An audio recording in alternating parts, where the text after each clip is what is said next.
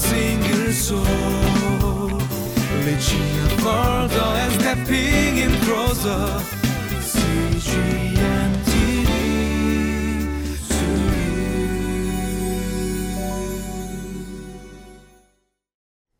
Welcome to Living Life. May the Lord bless you as you walk together with Him today.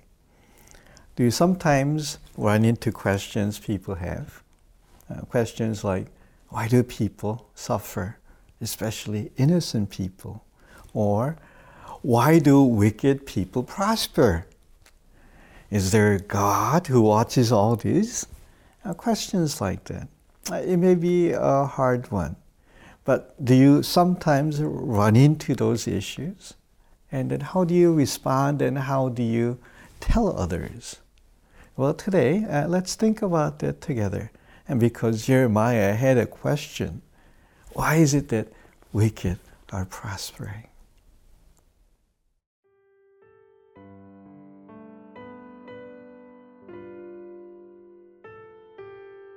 Jeremiah chapter 12, verses 7 through 17. I will forsake my house, abandon my inheritance. I will give the one I love into the hands of her enemies. My inheritance has become to me like a lion in the forest. She roars at me, therefore I hate her. Has not my inheritance become to me like a speckled bird of prey that other birds of prey surround and attack? Go and gather all the wild beasts, bring them to devour. Many shepherds will ruin my vineyard and trample down my field. They will turn my pleasant field into a desolate wasteland. It will be made a wasteland, parched and desolate before me. The whole land will be laid waste because there is no one who cares. Over all the barren heights in the desert, destroyers will swarm, for the sword of the Lord will devour from one end of the land to the other. No one will be safe. They will sow wheat, but reap thorns. They will wear themselves out, but gain nothing. They will bear the shame of their harvest because of the Lord's fierce anger. This is what the Lord says As for all my wicked neighbors who seize the inheritance I gave my people Israel, I will uproot them from their lands, and I will uproot the people of Judah from among them. But after I uproot them, I will again have compassion and will bring each of them back to their own inheritance and their own country. And if they learn well the ways of my people and swear by my name, saying, As surely as the Lord lives, even as they once taught my people to swear by Baal, then they will be established among my people. But if any nation does not listen, I will completely uproot and destroy it, declares the Lord. Sometimes kids say it's not fair.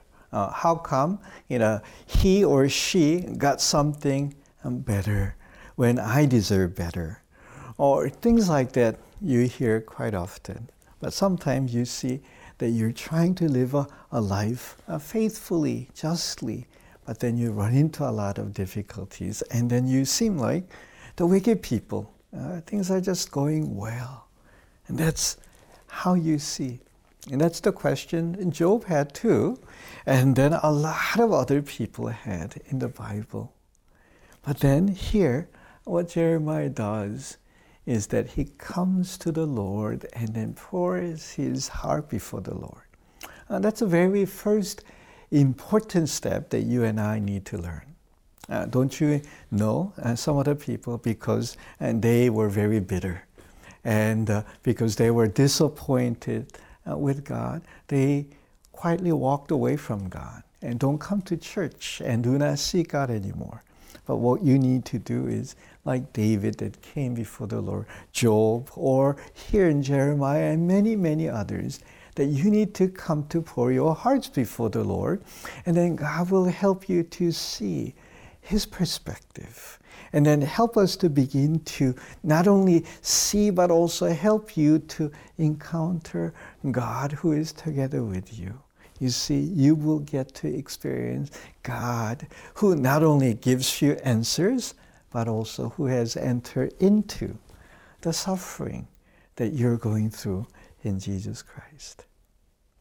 There is a, another thing that's very, very important as we look at verse 5, God's answer that he gives to Jeremiah. God says, Be strong because things are going to get worse. Uh, that's basically what God is saying. If you have raced with men on foot and then they have worn you out, how can you compete with horses? If you stumble in safe country, how will you manage the thicket by the Jordan? And that's what God's answer is. You see, basically, it's this God is saying, yes, it's not easy for you to live righteously. But the thing is, the times are such that things are going to get worse. And God is going to bring about judgment, and then wicked will react even worsely toward God's people. So, in the midst of suffering that's going on, and God is saying, Be strengthened because it's going to get worse and worse and worse. Uh, is that an encouragement? But it's a reminder Uh, many, many, many times. What we need to have our focus on is not just the circumstance get better or your cause, you know, be vindicated. What you need to do is you need to continue to have your focus on the Lord, not to make outer circumstance as a barometer that will vindicate whether you're good or right or faithful or not but continue to have your eyes focused on the Lord. Here, be renewed. If you are right before the Lord, if you're obeying and then doing what God is asking you to do, continue to seek the Lord. Continue to just be obedient and doing what He is asking you to do. Here, can you run? Against the other good runner. Good, good. Many times you and I do. But here, God is saying there will be a time where you have to run with horses who's so much stronger. You know, when God allows and tougher persecution comes, when the situation becomes even worse than what you may be facing now, what you need to do is you need to continue to be faithful.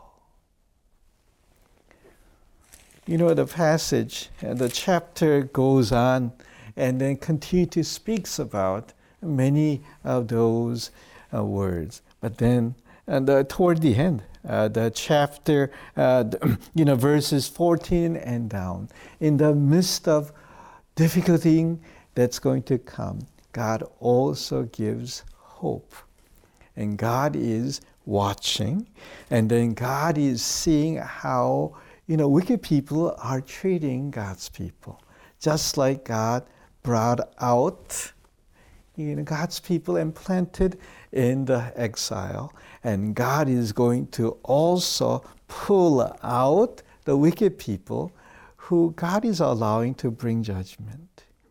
And then God is seeing how God's people are going through because in time, God's going to restore them.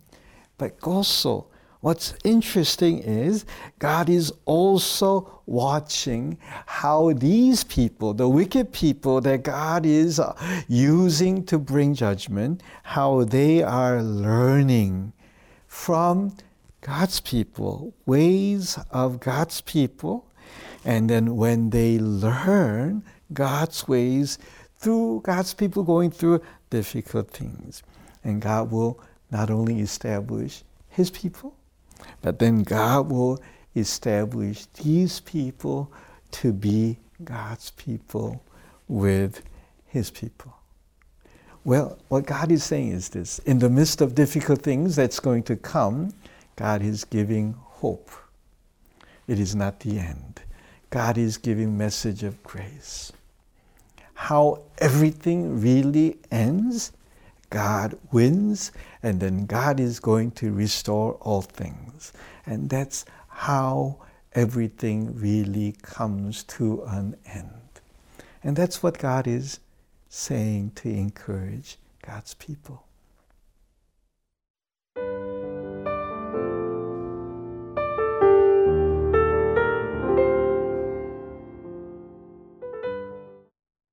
When you and I go through suffering, especially when you're suffering unjustly. Uh, it's not easy. But here, today's passage helps us to take a big picture. Take a step back and see the big picture. And then be encouraged and be strengthened. And then learn to place your trust in Him and be faithful. Lord, we thank you for the word through which that you encourage, strengthen many of us. God, help us not to react against the situation or against people, but help us to turn to you, pour our hearts before you. But Lord, help us to be renewed so that we may be able to run with the horses. And then help us to know that you are a good and merciful God and help us to trust you and be faithful. In Jesus' name, Amen. For a single soul, reaching further and stepping in closer. CGN.